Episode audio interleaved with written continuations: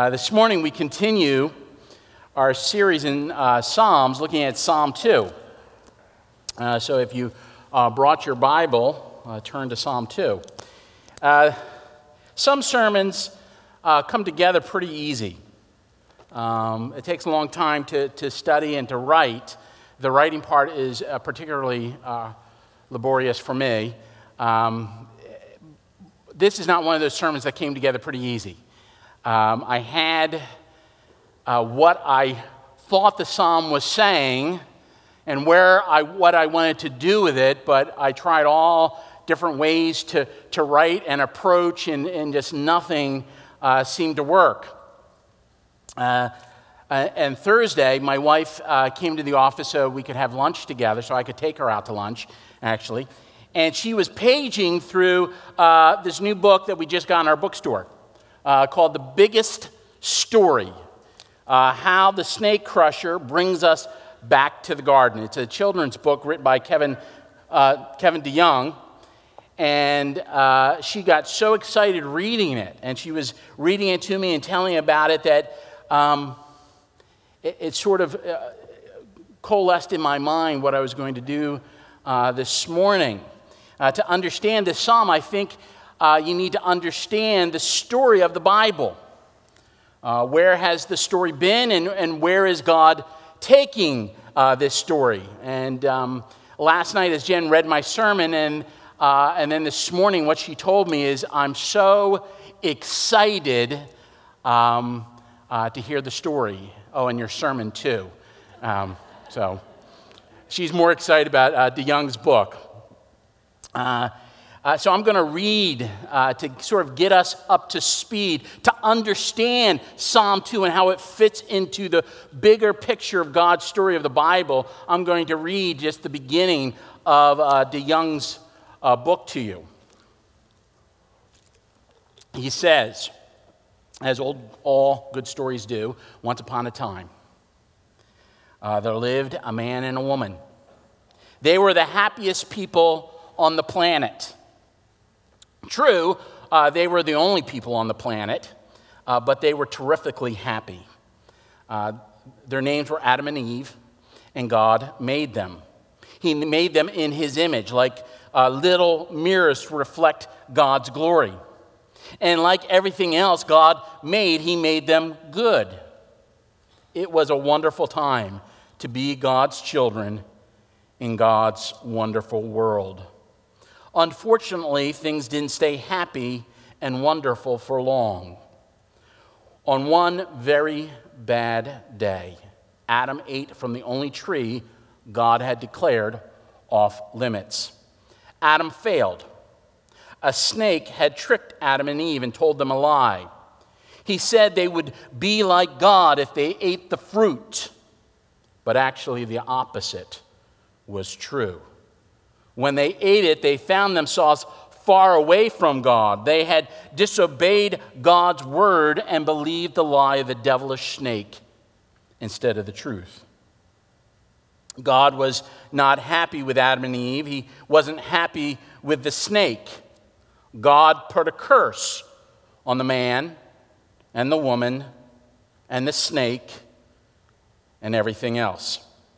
He kicked Adam and Eve out of the garden paradise he had made for them. It was impossible for a people who were so bad to live with a God who is so good.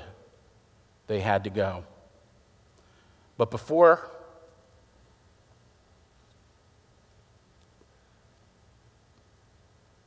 but before they left God made a promise. He promised that the evil serpent, serpent, the devil, would, would always, that looked like my dad when I did that, didn't it? Uh, that, he promised that the evil serpent, the devil, would always be at war with Eve and her children. Now, that doesn't sound like a very nice promise that bad guys and good guys would fight all the time. Who wants to be in a war that never ends? But here is where the good part of the promise comes in. God promised that one of Eve's children would someday, eventually, sooner or later, crush the head of that nasty snake. Nobody knew when or how, but she would have a child to put things right. Will you pray with me? Our Father, uh, we thank you uh, that the snake is crushed, that Jesus is victorious, and so uh, in him we are victorious as well. And Father, we thank you for your word. We thank you for the truth of it. We ask that you would take it and you would pierce our heart, that it would be truth to us this morning, that you would use it to enlighten our minds, to see, to understand, and believe the truth of the gospel better. And we ask this in Jesus' name. Amen. As we just really heard the beginning of the Bible story, the, the story of the Bible is deep, yet it's very simple It can be summed up in four words creation, fall, redemption, glorification.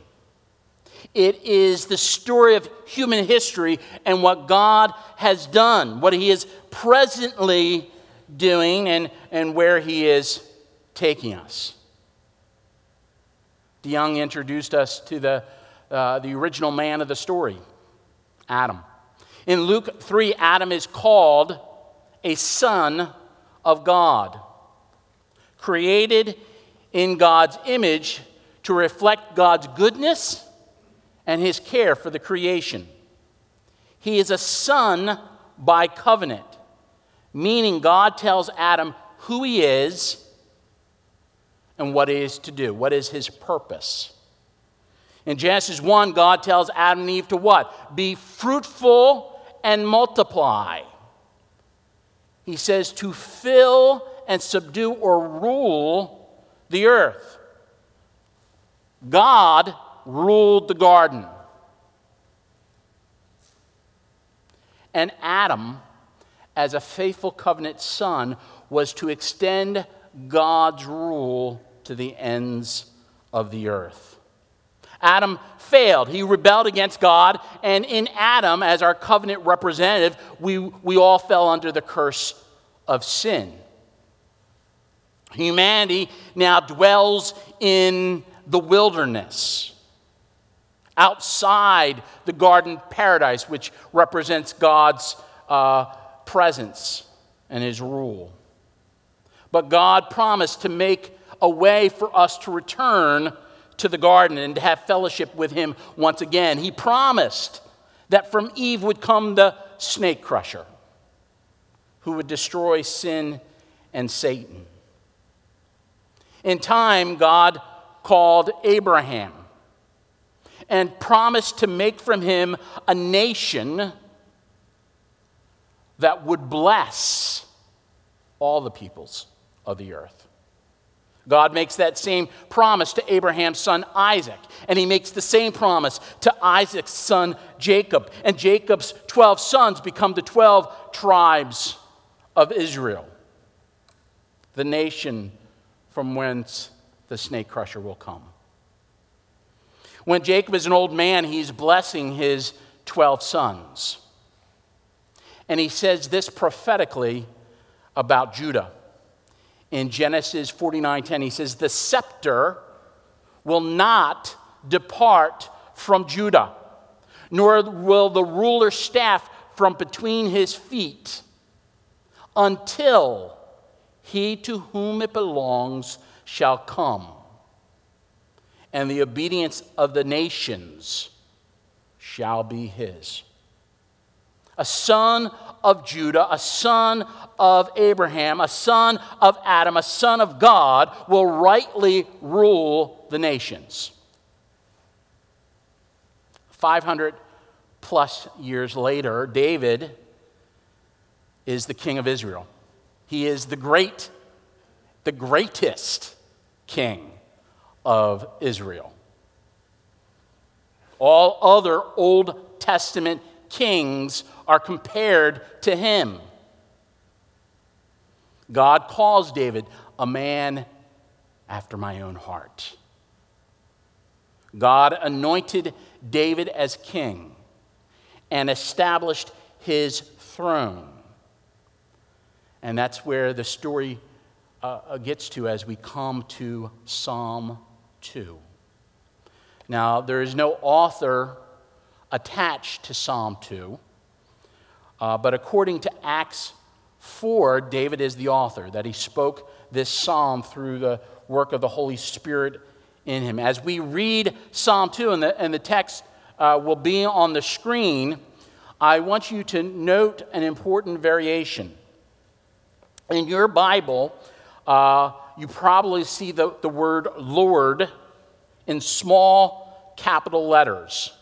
That word is actually Yahweh, uh, God's covenant name. And so I have translated it Yahweh on the screen.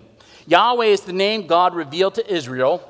God placed his name, Yahweh, on Israel and marked them as his own. Yahweh's name represents his character as the faithful one, as the covenant keeper. Now, the Ten Commandments uh, say, Thou shalt not take the Lord your God's name in vain. And so, to make sure that they never use God's name in vain, Jews would never say God's name Yahweh. Instead, when they were reading scripture, when they came to the word Yahweh, they would say Adonai, which means Lord. Our English Bibles have taken up that practice. And so, wherever in scripture you see Lord in small caps, it's actually uh, God's covenant name. Now, there's nothing wrong with what our Bibles do if we understand what's going on. Uh, but sometimes I think the practice, uh, in that practice, we miss certain nuances. Uh, God here uses his covenant name, Yahweh, to remind his people that he is true to himself. And because he is true to himself and he has made covenant with us, he will be true to us. So let's read uh, Psalm 2. David says, Why do the nations rage and the peoples plot in vain? The kings of the earth take their stand, and the rulers take counsel together against Yahweh and against his anointed, saying, Let us burst their bonds apart and cast away their cords from us. He who sits in the heavens laughs. The Lord, and that's actually the word Adonai there, uh, so the Lord holds them in derision. Then he will speak to them in his wrath and terrify them in his fury, saying, As for me, I have set my king on Zion, my holy hill.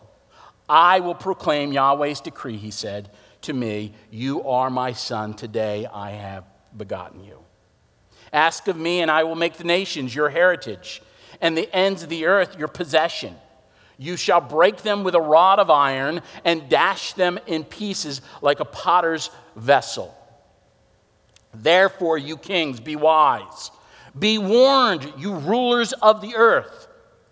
Serve Yahweh with fear and rejoice with trembling. Kiss the Son lest he be angry and you perish in the way, for his wrath is quickly kindled. Blessed are all, all blessed are all who take refuge in him. Now, as David wrote this, he is king over Israel. But his influence goes way beyond Israel borders in what is called a suzerain vassal treaty. It was a fairly common practice in the ancient Near East. A weaker na- nation, the vassal, would have relative autonomy to rule their own land.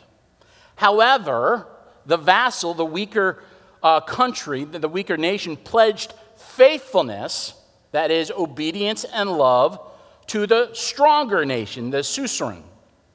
This kind of treaty occurred typically when the weaker nation was being invaded or oppressed, and the greater nation would come to their aid and rescue them. In exchange for faithfulness, the stronger nation, the suzerain, promised always to come to the aid of the weaker nation. David is the suzerain. He ruled over not just Israel, but a number, number of weaker nations Ammon, Moab, Edom. If you look at a map of his kingdom, of his influence, it goes into Syria, Lebanon, uh, Jordan. It, it, it goes far north to touch the border of Turkey. And on the south, it actually pushed to the border of Egypt. David had rescued these weaker nations, and they had promised faithfulness to him.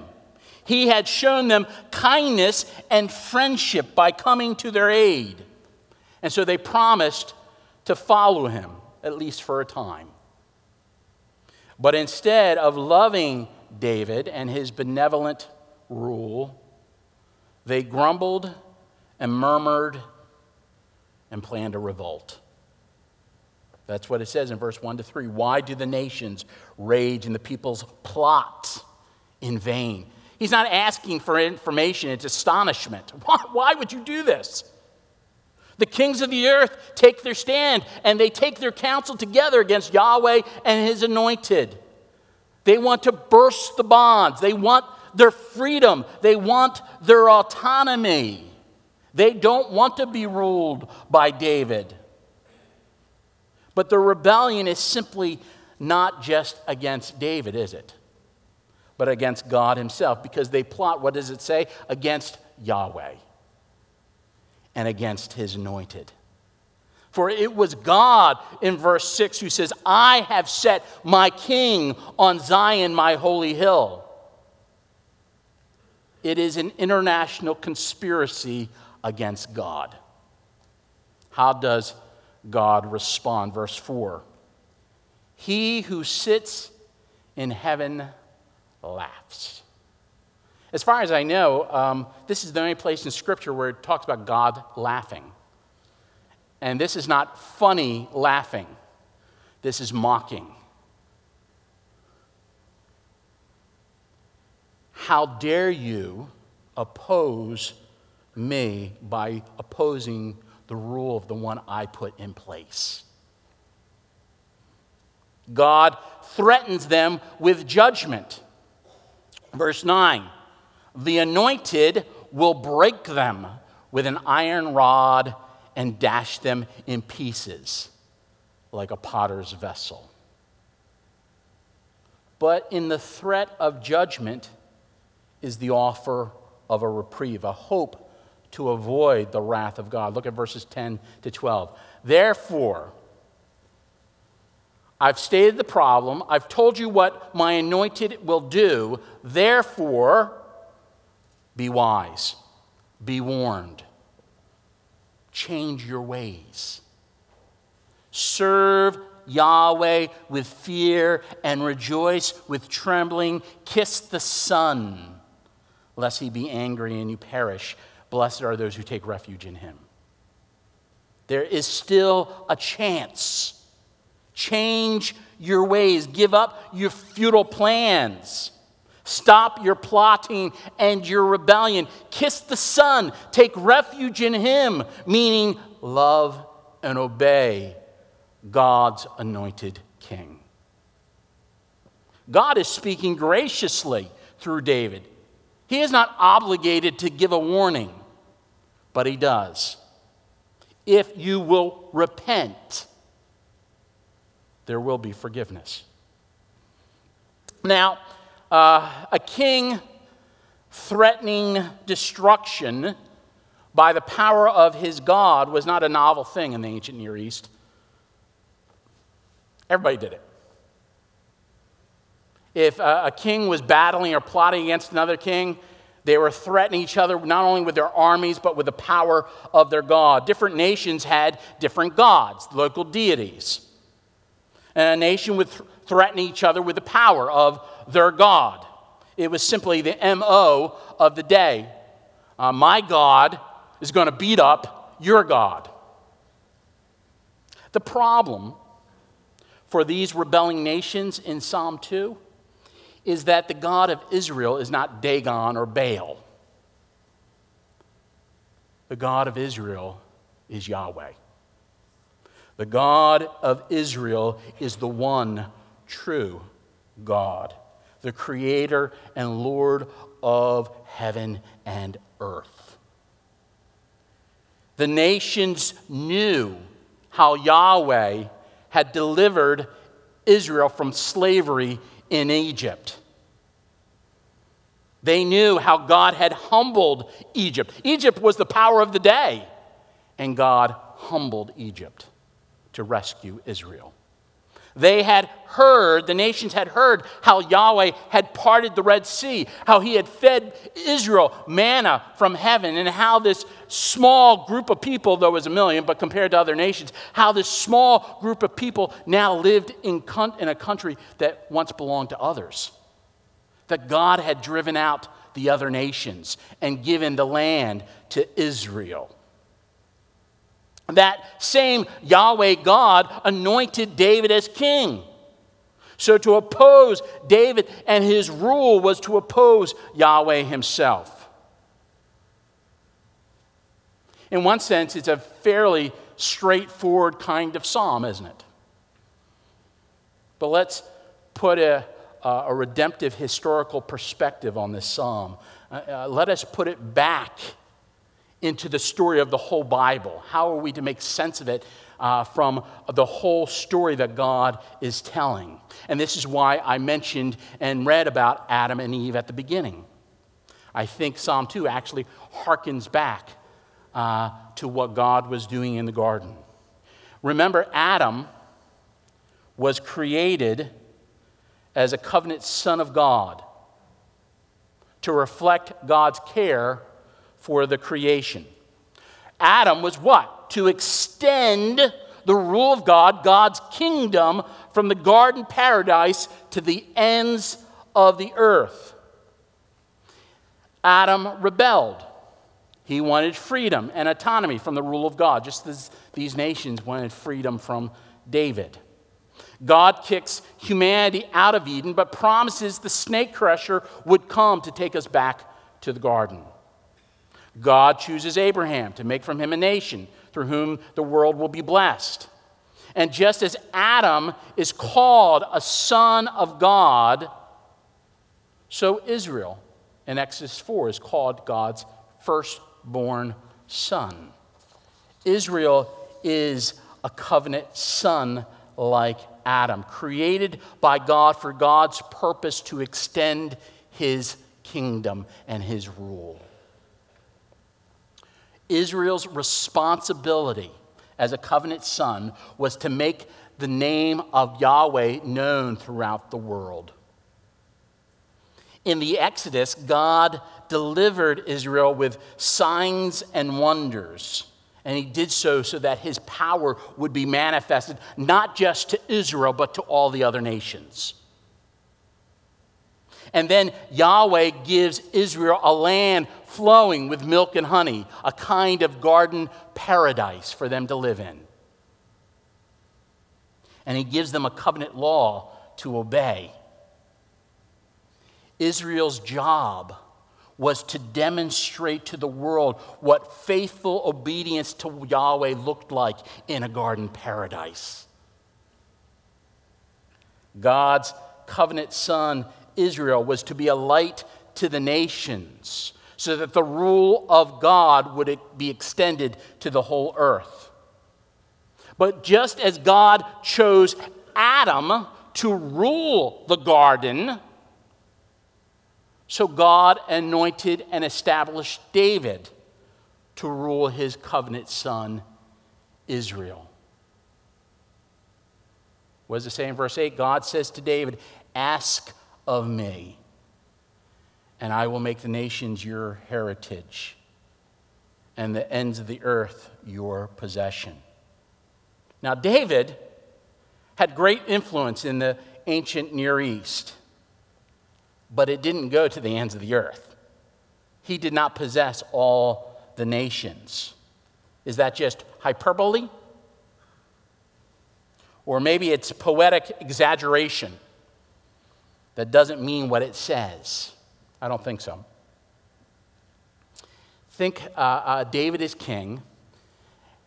And in 2 Samuel 7, he built himself a palace. He is living in a palace, but the Ark of the Covenant that contains the Ten Commandments. On it is the mercy seat, which represents the throne of God. The, the high priest makes atonement at the mercy seat on the Day of Atonement on Yom Kippur once a year. That Ark of the Covenant is in a tent. Now, it's a tent God designed, it's the tabernacle, but still a tent.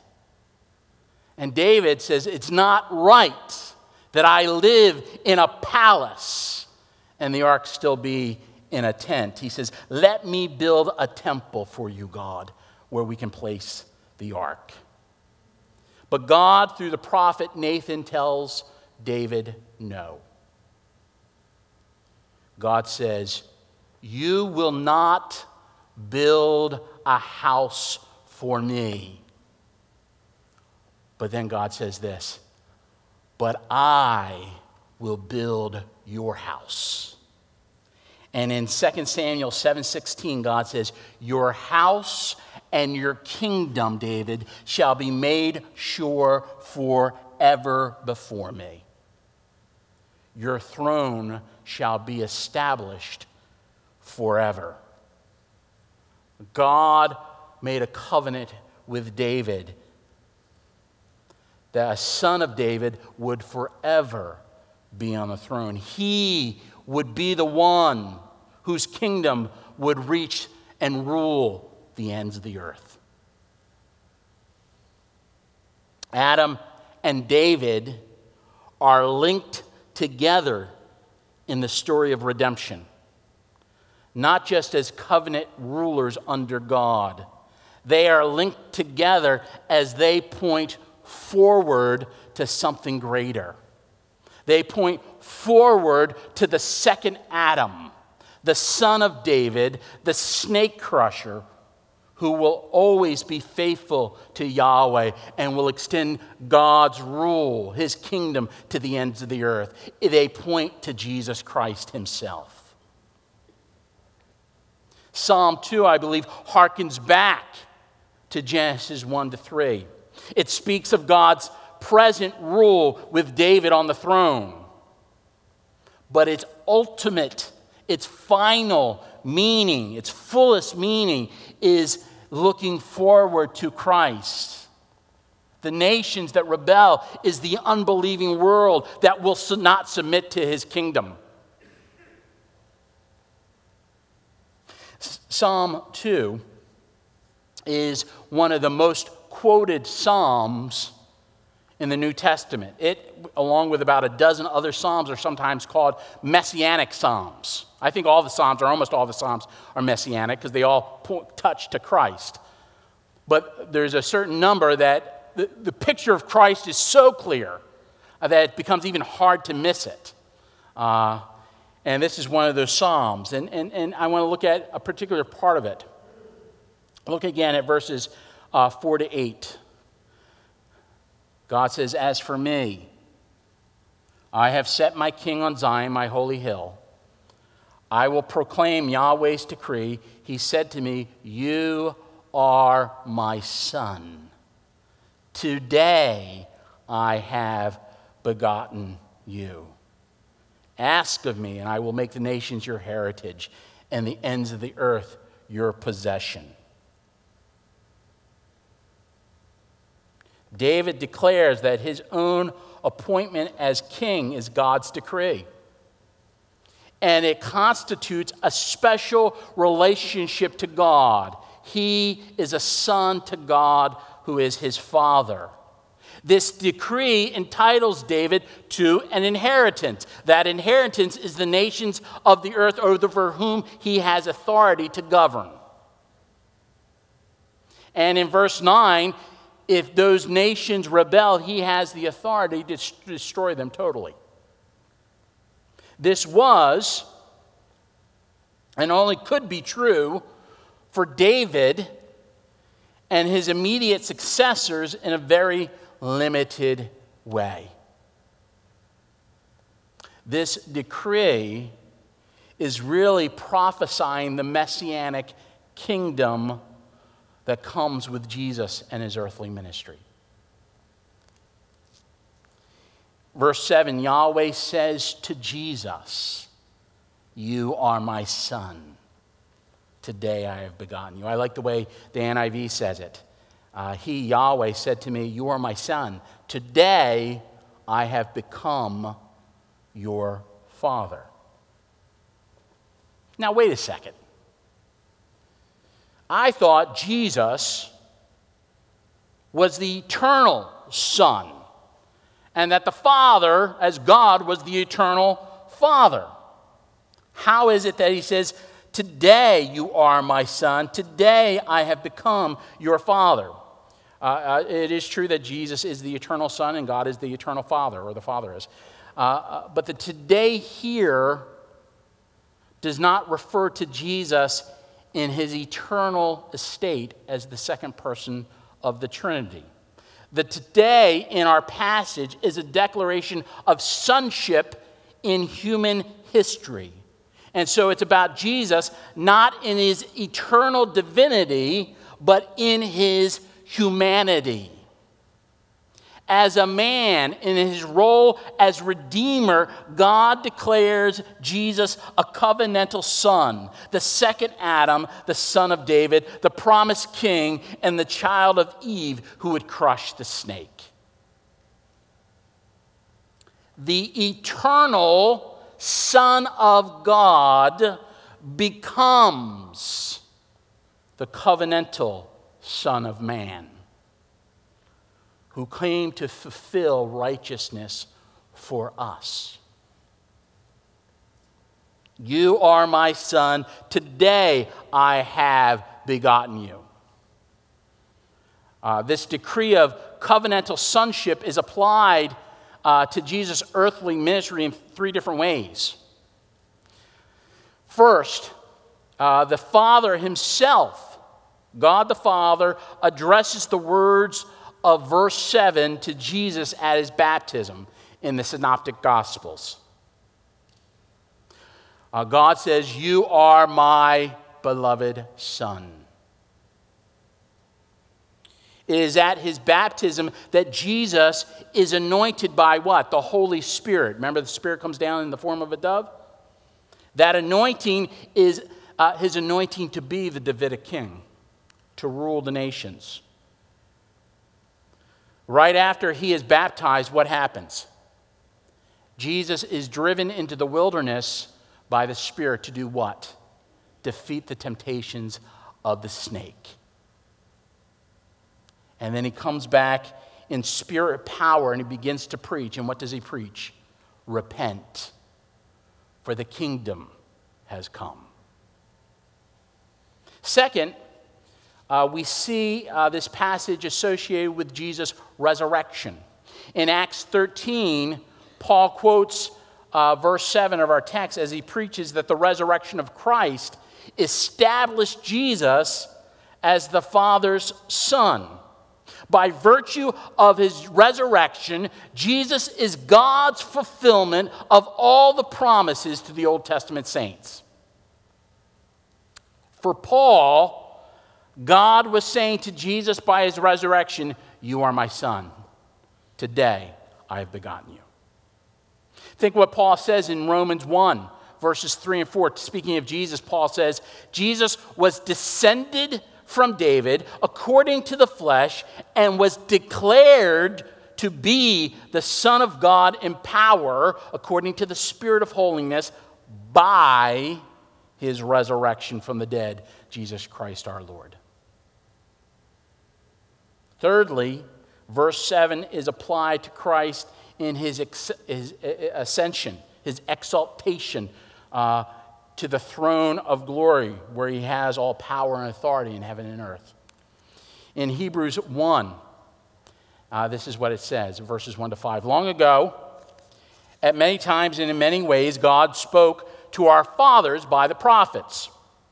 But in these last days, he has spoken to us by his Son, whom he appointed the heir of all things, through whom also he created the world. Jesus is the radiance of the glory of God and the exact imprint of his nature. And he upholds the universe by the power of his word.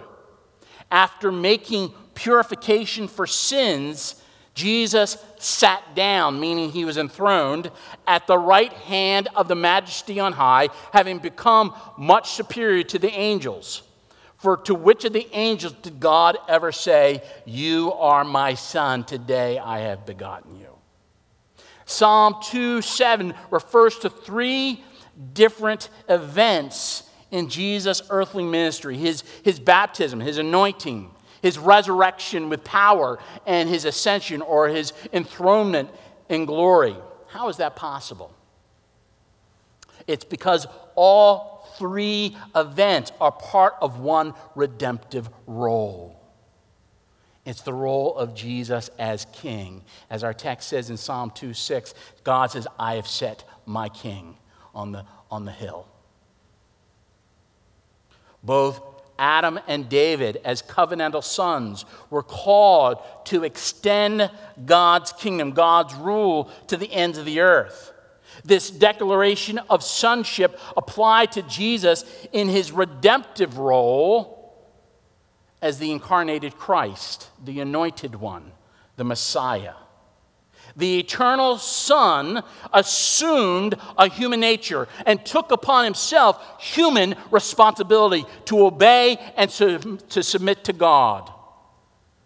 He became our covenantal Son for us.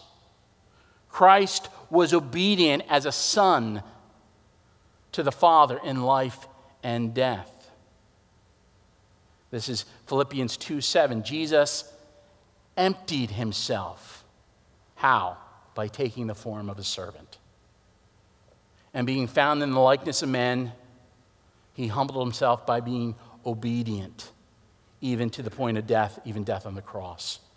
Therefore, because he was an obedient son, therefore, God has highly exalted him and bestowed on him the name that is above every name, so that the name of Jesus, what? Every knee shall bow and every tongue confess that Jesus Christ is Lord. He is king. He has been declared king. He has been enthroned uh, over his kingdom. And everyone will one day bow. He has conquered sin and death. He has crushed the head of the snake. Christ is king. We don't see the fullness of his kingdom now, do we? But a day is coming when we will see it and experience it with joy. There is a future reality, a not yet to the kingdom, but the kingdom is already now. So, where is the future reign of Christ made visible? In us as he rules our lives. We are citizens of that already not yet kingdom, living together under Christ's authority in the local church. The world mocks us, and the world mocks Christ. The world is like the nations, they oppose Yahweh and Yahweh's anointed one. They don't want to be ruled by God. Isn't that the truth? Nobody tells me what to do.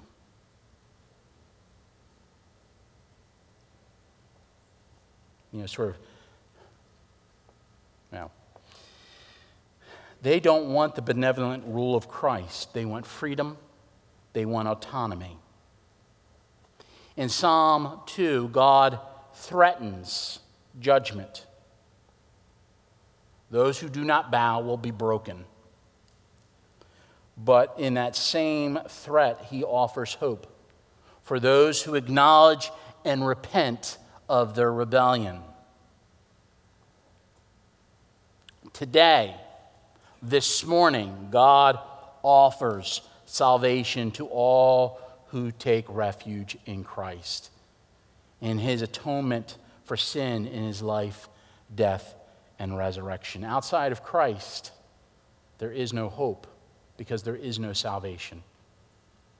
For those who do not bow a knee now, there will be only judgment. There is salvation in Christ if we acknowledge our need to be ruled by God's covenantal Son and King. Perhaps that's you this morning. Maybe you've never bowed a knee to Christ. But if you will acknowledge your need, that you are a sinner, and that godly rightly, God rightly judges you, you acknowledge your sin you, and you place your faith in Jesus, what he did. Jesus died in our place. He took our punishment upon himself so that we could be part of his forever kingdom so that we could return to the garden paradise and have fellowship with God. If that's you this morning, Christ says to you, serve Yahweh with fear and rejoice with trembling. Kiss the Son, lest he be angry and you perish. Blessed are all who take refuge in him as we close, I'm, going to just read the, the end of de DeYoung's book. Uh, this is what he says and how he finishes the book. As you can tell, this story is a, is a big story. In fact, it's the biggest story. It's a familiar story to some of us. It is a true story for all of us. But we have not seen the end of the story, not yet. We know it, uh, we know it is not the end because we haven't made it back to the garden. We get glimpses of the garden here and there in our hearts, in our families, in the church. But anyone who loves this story longs to see the one who is at the center of the story. The snake crusher is coming back again to wipe away all the bad guys and wipe away every tear. He is coming to make a new beginning and to finish what he started. He is coming to give us the home we once had and might have forgotten we lost. So keep waiting for him. Keep believing in him. Keep trusting that the story isn't over yet God's promises never fail, and the promised one never disappoints. One day we will see him. One day we will be with him. One day there will be nothing but the best days. Day after day after day after day and forever and ever. It will be a wonderful time to be God's children in God's wonderful world. Will you pray with me? Father,